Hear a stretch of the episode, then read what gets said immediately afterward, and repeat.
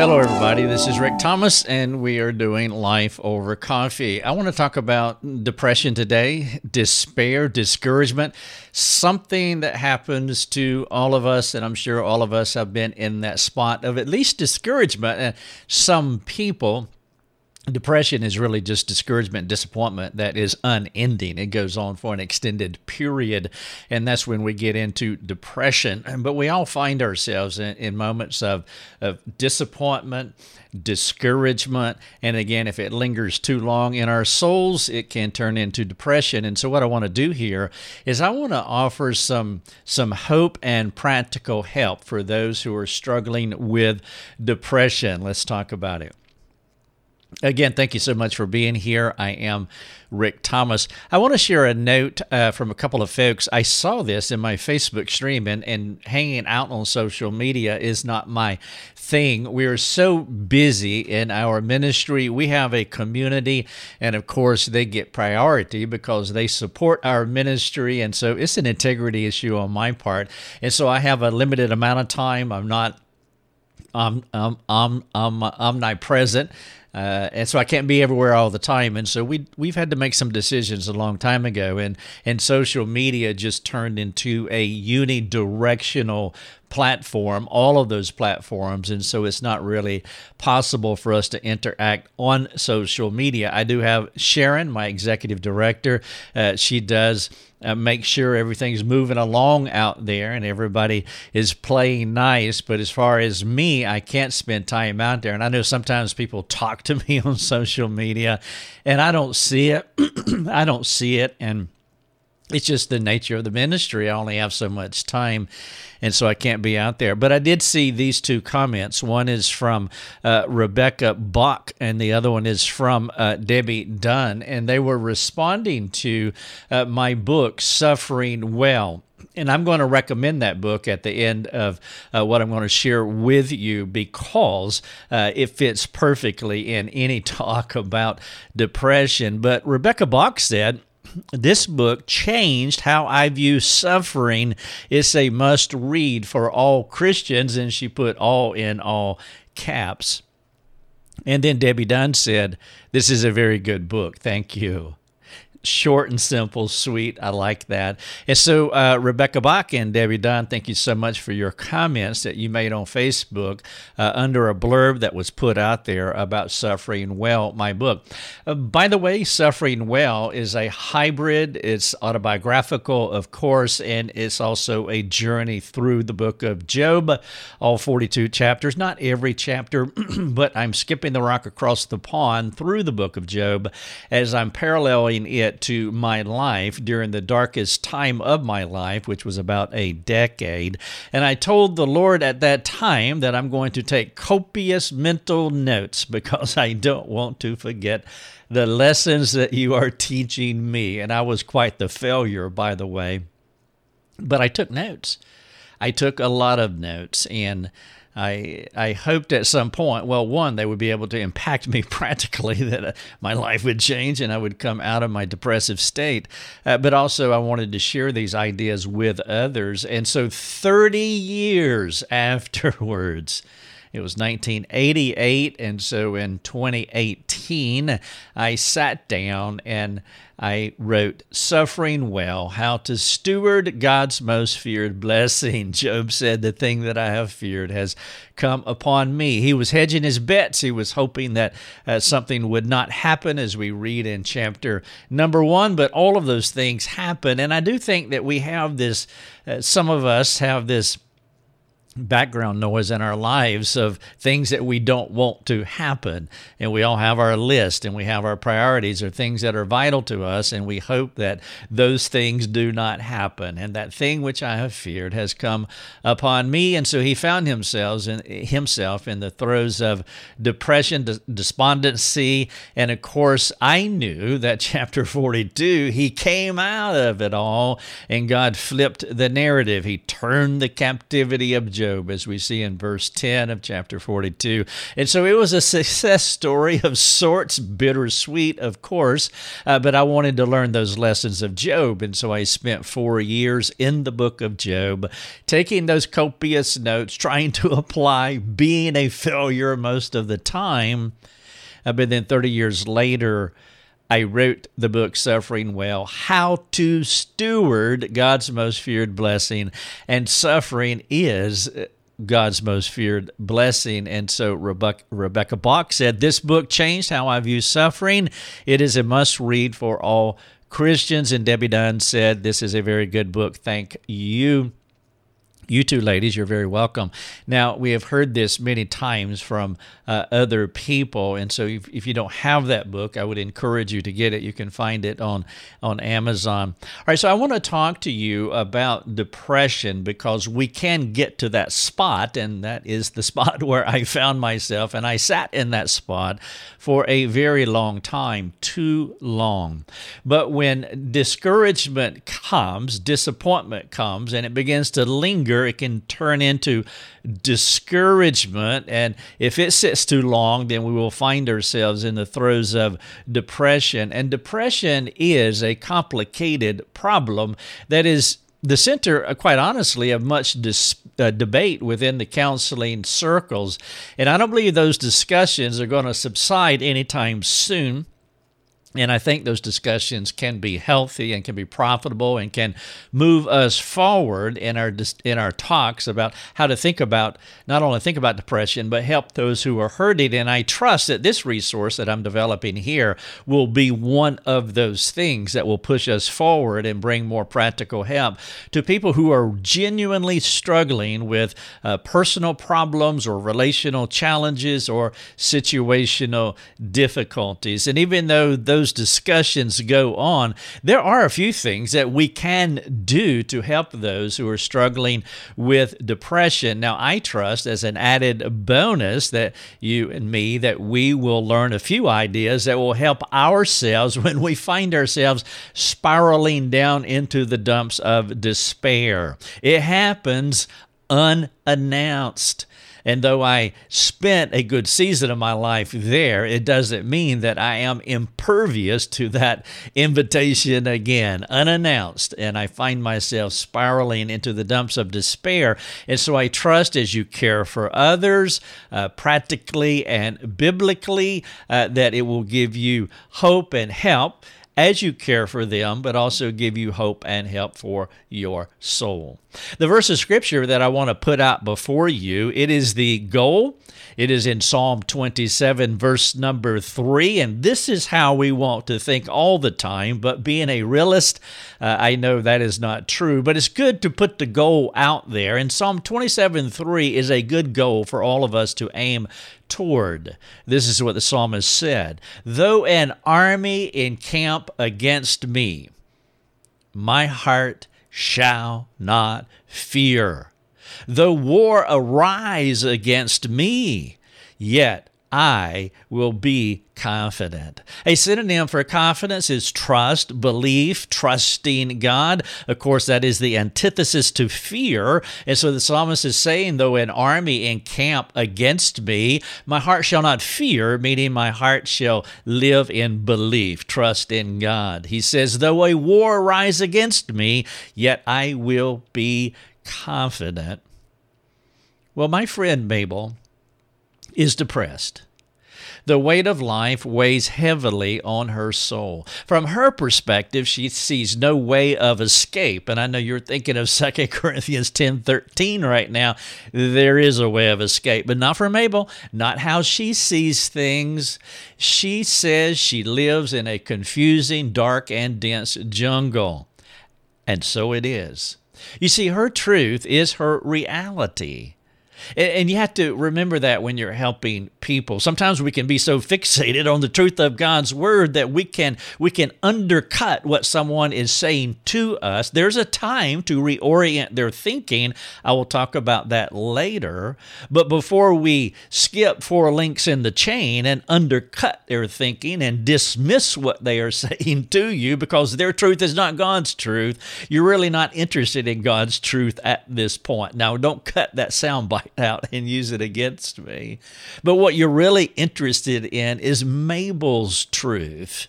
And her truth is her reality, and that's why you're interested in it, because her truth is pressing down on her. Therefore, in the beginning, your goal is to understand. But you'll probably find, though, as she feebly tries to explain what she feels on the inside, even Mabel will lose hope quickly as she slowly defaults to, to her, you have to be there to understand, mantra.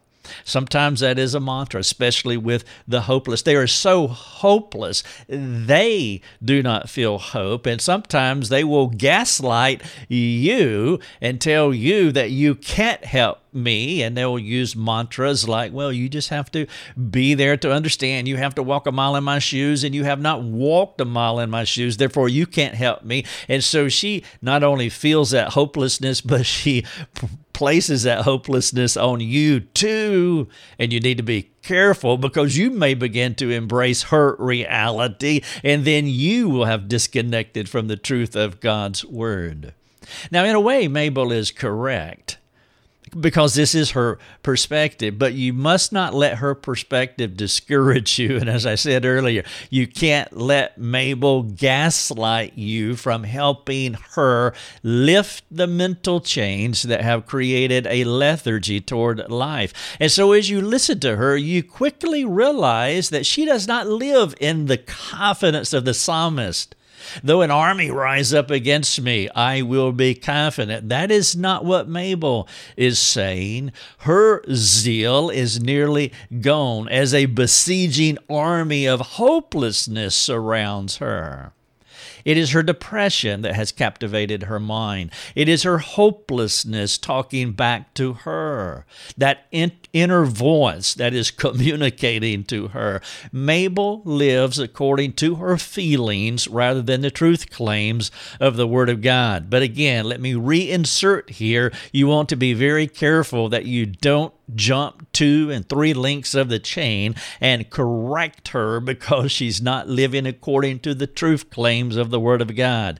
You've got to understand what she is saying and then patiently, compassionately, courageously, and gently bring her along.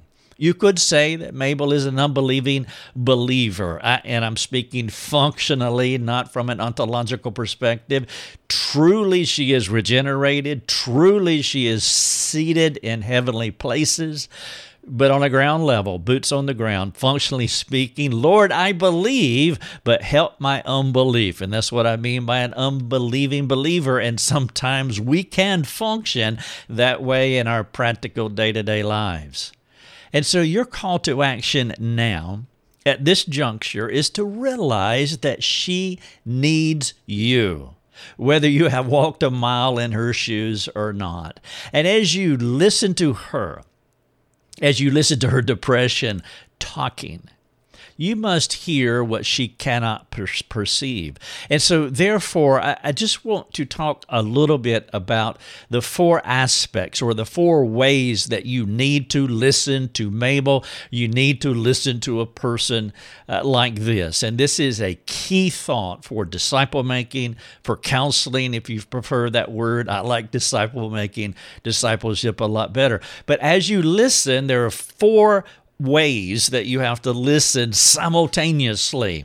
The first one, and, and these are just words, you can exchange them, use synonyms if you wish, but the first one is micro listening. Micro is what she is telling you, it's what she knows, it's her truth, her reality. And so micro listening is like looking through a tube at her, and you're listening in a very narrow way. You're not arguing with her, you're not marginalizing her, you're not dismissing her, you're not interjecting and telling her how wrong she is because you want to understand her. But you're not only listening, micro listening through a tube and hearing the words that she is saying, but you're also listening to the heart because those words that come out of her mouth, they find their genesis in her heart. And so you're listening on two levels as you micro listen the words that she's actually saying and the heart motivations that are producing those words. Now, that is essential if you're going to step into her story and listening to her faith, her reality, what she is believing at this moment, even though it's counter to God's word. And so, one way that you listen is what I'm calling micro listening, and then another one is macro listen. It's the listening, it's the exercise of peripheral vision. And that now you're hearing what she does not perceive. You're hearing what she does not or is not saying. Now, this kind of listening, well, it takes wisdom, it takes insight, it takes discernment. Uh, it takes courage because you will eventually have to say some things to her that may be foreign to her. And this is where sometimes counselors and disciple makers chicken out. They don't have the courage because it's like, wow, I need to tell you something here that you're not seeing. Well, the first question is, do you see it? Unfortunately, too many disciple makers counsel looking down a tube and it's only micro listening as though their truth, what that person is saying, is the gospel. But it's not. And, and if you only hear in, in such a narrow way, uh, you will sabotage whatever help you could offer. Therefore, you listen in a micro way, you listen in a macro way with peripheral vision. And then number three, you listen pneumatically as you ask the Spirit of God to illuminate your mind for ultimate clarity, albeit subjective. Being illuminated by the Spirit, walking in the Spirit is a subjective exercise, a subjective discipline. But the Holy Spirit is alive and well on planet Earth, and we are Trinitarians, and we believe that the Spirit of God engages us and turns the light on, lives inside of us, illuminates our minds, runs our minds through the Rolodex of Scripture, and helps us to see with even a greater clarity. And so we're listening micro, we're listening macro, we're listening uh, vertically as we are asking God, we are praying, Dear Spirit of God, help me to see what I cannot see. And then number four, ultimately, we're listening scripturally as you run these previous three aspects, because all three of them are subjective micro, macro, and pneumatically. And so we listen scripturally as we run these previous three through the filter of God's Word, because that is the hermeneutic. It brings the interpretation that we need to the data that we are collecting. And so, as you step into Mabel's story, you don't step in it like you're walking down a tube. That's part of how you want to listen, but you want to do comprehensive data gathering, so comprehensive that you are begging the Spirit of God to eliminate your mind and you're filtering that data through God's Word. Trusting in her feelings is all that Mabel can do which is more substantive than the ambiguity of faith. Faith can be ambiguous while feelings feelings are palpable. What is easier for you to trust?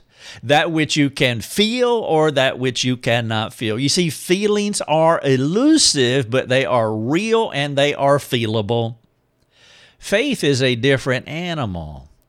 And feelings carry a lot of weight when you are in the throes of confusion. Unfortunately, too many times the weight of feelings take you down to the depths of depression, which is what happened to Mabel. And so when you begin to talk to her about the bold claims of, of Jesus Christ, I think you already know how she's going to respond Uh, she's going to talk like, well, you know, that, that has a pie in the sky ring to it, but not hope for the soul. This in Galatians 6 1, and this is where you want to be careful. Paul said this, and this is helpful. You who are spiritual, you have the Spirit, meaning Christians. You who have the Spirit, we are the only ones that are spiritual. Restore him, or in this case, restore Mabel, in a spirit of gentleness keep watch on yourselves lest you too be tempted because you could get frustrated uh, with Mabel because you are offering the help in the hope of God's word, but she is retorting. She's coming back with a pie in the sky ring because feelings are heavier, palpable, feelable, and faith is just a little too ambiguous for me. And that's why I want to interject this little corrective. You who are spiritual should restore Mabel in a spirit of gentleness. Keep watch on yourselves, lest you too be tempted. Bear one another's burdens and so fulfill the law of Christ. Faith is feelable. And Mabel is listening through a feeling filter, not a faith filter. It's like trying to explain color to a colorblind man. He cannot see what you see. The glory of color is elusive to him. Though the solution is apparent to you, hey, can you see the beauty of the lilies in the field? It is not evident to him helping Mabel to get to the answer, which is Jesus alone, through faith alone, will require much patience and gentleness from you. She needs to know who Jesus is and what Jesus can do. Another way to say this is she needs a clear and practical understanding of the gospel. John 14, 6, you know it so well. He is the way. He is the truth. He is the life for Mabel. He is the lover of her soul, the servant who came to care for Mabel. Mark 10 45. In Hebrews 13 5, he is her brother and friend who will never leave nor forsake Mabel. Romans 1:16, Romans 8:29 and 30, Christ, Jesus, is her power for salvation, for sanctification, and glorification for Mabel. But sadly, these truths are nothing more than echoes on the outskirts of her life. The gap between her feelings and what the Bible prescribes, that gap must shrink. No technique, or prescription can bring her out of her confusing, dark, and dense jungle. Mabel is living in an emotional state rather than faith in Christ alone. Thus, you want to help her move from a feeling orientation to a faith orientation. You see, feelings are descriptive. They are describing how she how she feels and they, and they will help.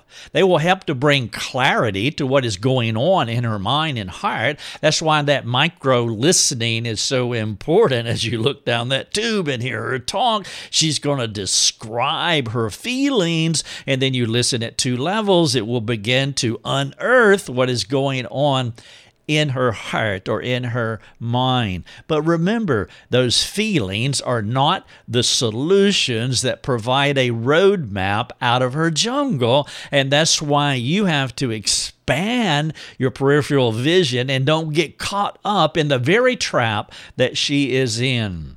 I would like for you to notice how her emotions are like an iceberg that points to something deeper inside of her. Now, if you're listening correctly, you will hear how her feelings are describing a lack of faith in God.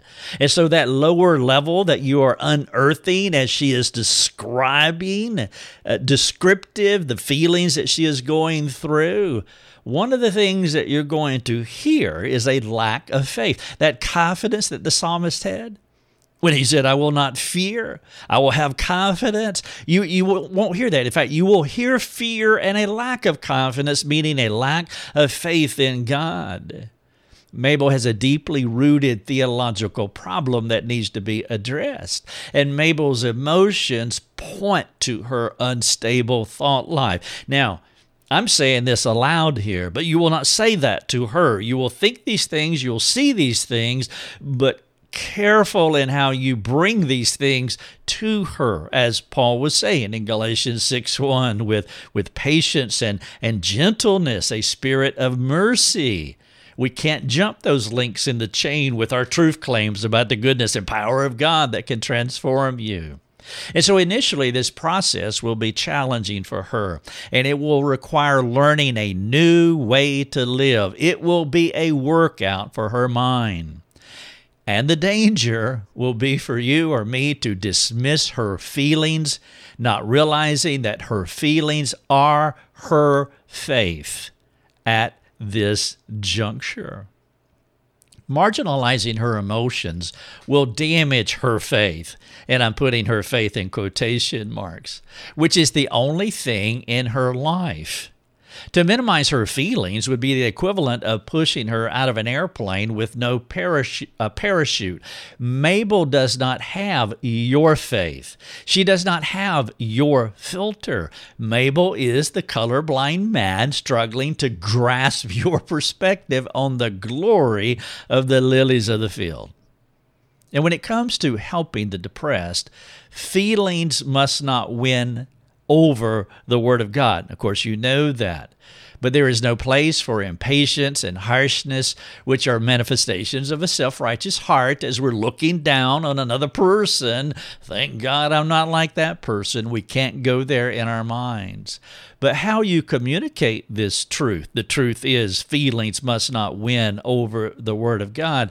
How you communicate that will make all the difference. Now, with that said, anything other than God, anything other than God and His Word cannot be trusted. Feelings and faith are not co equal.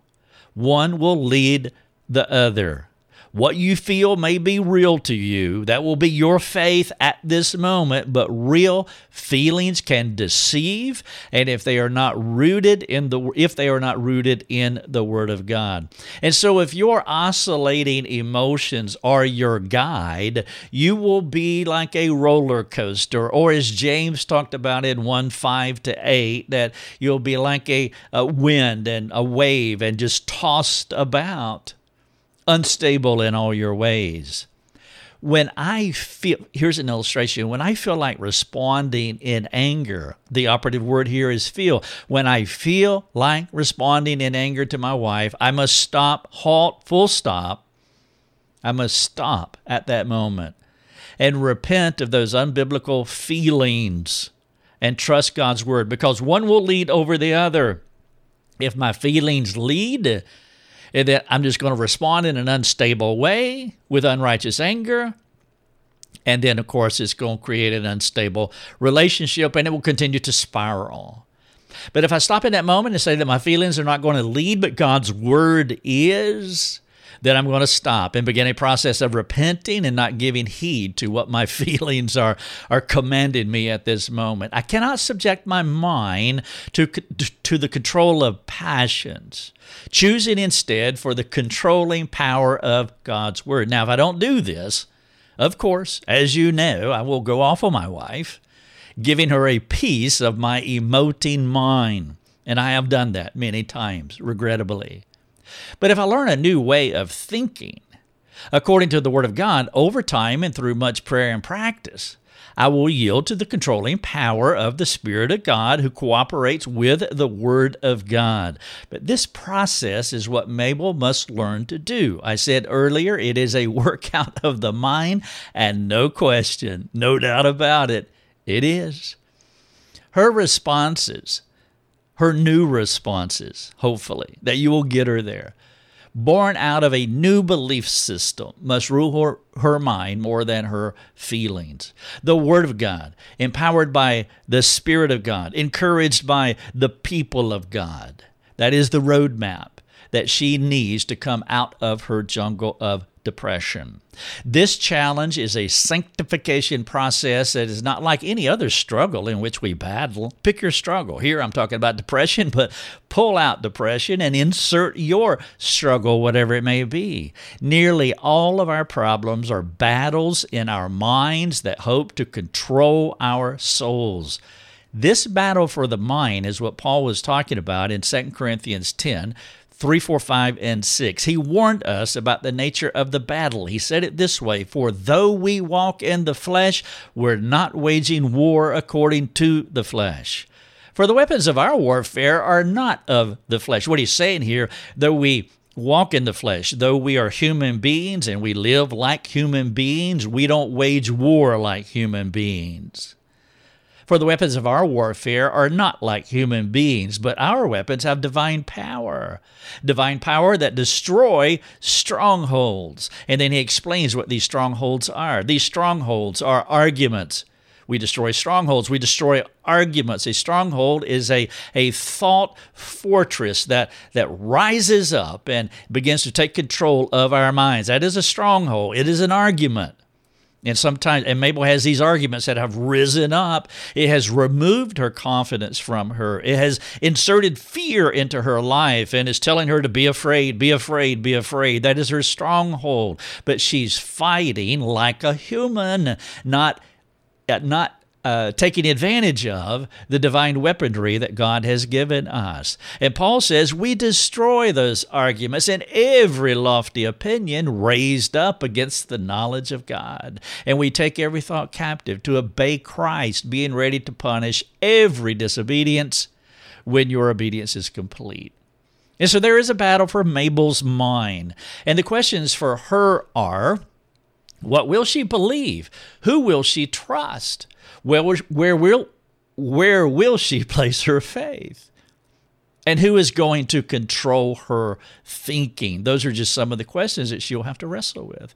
Mabel's feelings have always held sway over her. Again, they are palpable. They are feelable. But God wants to retrain her mind according to His weaponry, His divine arsenal. Her new uh, allies are the Word of God, the Spirit of God, and the community of God. These are divine weapons, not according to the flesh. Mabel's main problem becomes a matter of faith, which is a spiritual matter primarily. This is the heart of the issue. A while ago, I said that ultimately is a deeply rooted theological problem. Now I'm saying it is primarily a spiritual problem. Those two ideas, those two concepts are synonymous. And though there could be physical components to depression, and this is where people will argue, and there could be, I say that there could be physical components to depression, the key continues to rest in who she will ultimately trust. L- let me illustrate what I'm saying here. If your goal is optimal health, meaning that I will only be better when I feel better. I will only be better when my health is optimal. If your goal is optimal health, meaning you can't be better until all organic complexities are resolved. If your goal is optimal health from birth to grave, no help will satisfy you. But suppose your objective is to find empowering and transforming grace for your situation, though your situation might not improve. Well, in that case, there is strength for your weaknesses, including your physical weaknesses. Too often, folks become sidetracked with never ending discussions about the physical components of depression, which keeps them from faith's solutions if Mabel becomes sidetracked by the physical arguments that people proffer, she will be a slave to those arguments and it will further fuel her feelable feelings that will keep her trapped and not confident in what God can do, and she'll never have a chance to change. But if she responds according to the Word of God, she can have victory regardless of the organic physical liabilities. Some people crave personal achievement, optimal health, so much that they interpret it as being healthy, whole, and problem free. And if I can't be that, I can't be a success. That erroneous worldview is not a promise from the Word of God. Being strengthened by God while living in a body of death is a biblical promise. And this kind of biblical faith releases you from falling prey to the argument that depression is a disease and the Word of God does not speak to your struggle. The Word of God does not provide a cure to my chronic back pain, which I have, and have had for years now, decades now. The Word of God does not provide a cure for that for me, but it does teach me how to have victory while debilitated. One of the things that you want to do with Mabel is to reorient her mind to God's Word. Quite frankly, she needs a biblical brainwashing. Now, our culture has no qualms about brainwashing us. They gaslight us every single day. For those of you who spend too much time watching news, maybe you need to pull back just a little bit and turn the gaslight off. And so, brainwashing is not a bad idea if it's a biblical brainwashing. And so, the truth is that we have to choose. Do we want the secular world to brainwash us, or do we want a biblical brainwashing? God's word is the perfect brainwashing tool, and that is what Mabel needs. And so, as you care for her, you need to remind her that learning the Bible is not a magic pill. I'm going to sit down and I'm going to read the Bible, 4.25 chapters every day. I can finish it in a year. My life will be changed. Probably not. I want to give you three helpful texts. Just three, there's many more, but three helpful texts for her to begin to memorize so a brain cleanse can begin. Now, again, these texts are just words, that's all. But if you walk her through what they mean, pray her through, pray them through with her, asking the Spirit of God to practicalize them to her mind, then you will begin to see changed. All right, so here is uh, verse number one or passage number one. It is Psalm 1, verses 1 through 3. Blessed is the man who walks not in the counsel of the wicked, nor stands in the way of sinners, nor sits in the seat of scoffers. But his delight is in the law of the Lord, and on his law he meditates day and night. He's like a tree planted by streams of water that yields its fruit in its season, and its leaf does not wither. In all that he does, he pros- prospers. And so, if she ran across this passage doing her 4.25 chapters every day, well, she would do it, she would read it, she would check it off, and then the next day it will be something else. No, I am asking you to help her to do something entirely different. These texts are just words, that's all. But walk her through what they mean, exegete them, pray through them with her, asking the Spirit of God to make them practical, memorizing them, brainwashing, getting a, a cranial cleanse. And don't move off them until it is, it is fully settled into her mind, creating a new argument that is more in line with the knowledge of God. Here's another one that you're familiar with Romans chapter 12, verses 1 and 2. I appeal to you, therefore, brothers, by the mercies of God, to present your bodies as a living sacrifice, holy and accept- acceptable to God, which is your spiritual worship. Do not be conformed to this world, but be transformed by the renewal of your mind, that by testing you may discern what is the will of God, what is good and acceptable and perfect. And then finally, another familiar passage is Philippians 4 6 through 8. Do not be anxious about anything, but in everything, by prayer and supplication, with thanksgiving, let your requests be made known to God, and the peace of God, which surpasses all understanding, will guard your hearts and your minds in Christ Jesus. Finally, brothers, whatever is true, whatever is honorable, whatever is just, whatever is pure, whatever is lovely, whatever is commendable, if there is any excellence, if there is anything worthy of praise, think about these things. I titled this talk here Hope and Practical Help for Those Struggling with Depression. I want to wrap up by asking you a few questions. I'll move quickly uh, so that we can wrap up. Number one, do you struggle with ongoing disappointment or depression?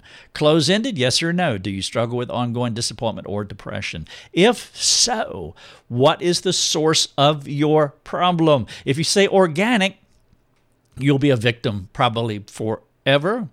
And so, how you answer this question will determine the solutions that you employ. Number two, how would folks describe you primarily as faith oriented or feeling oriented? If you're not sure what they would say, would you ask someone who knows you and will be honest with your question? Are you more faith oriented or feeling oriented.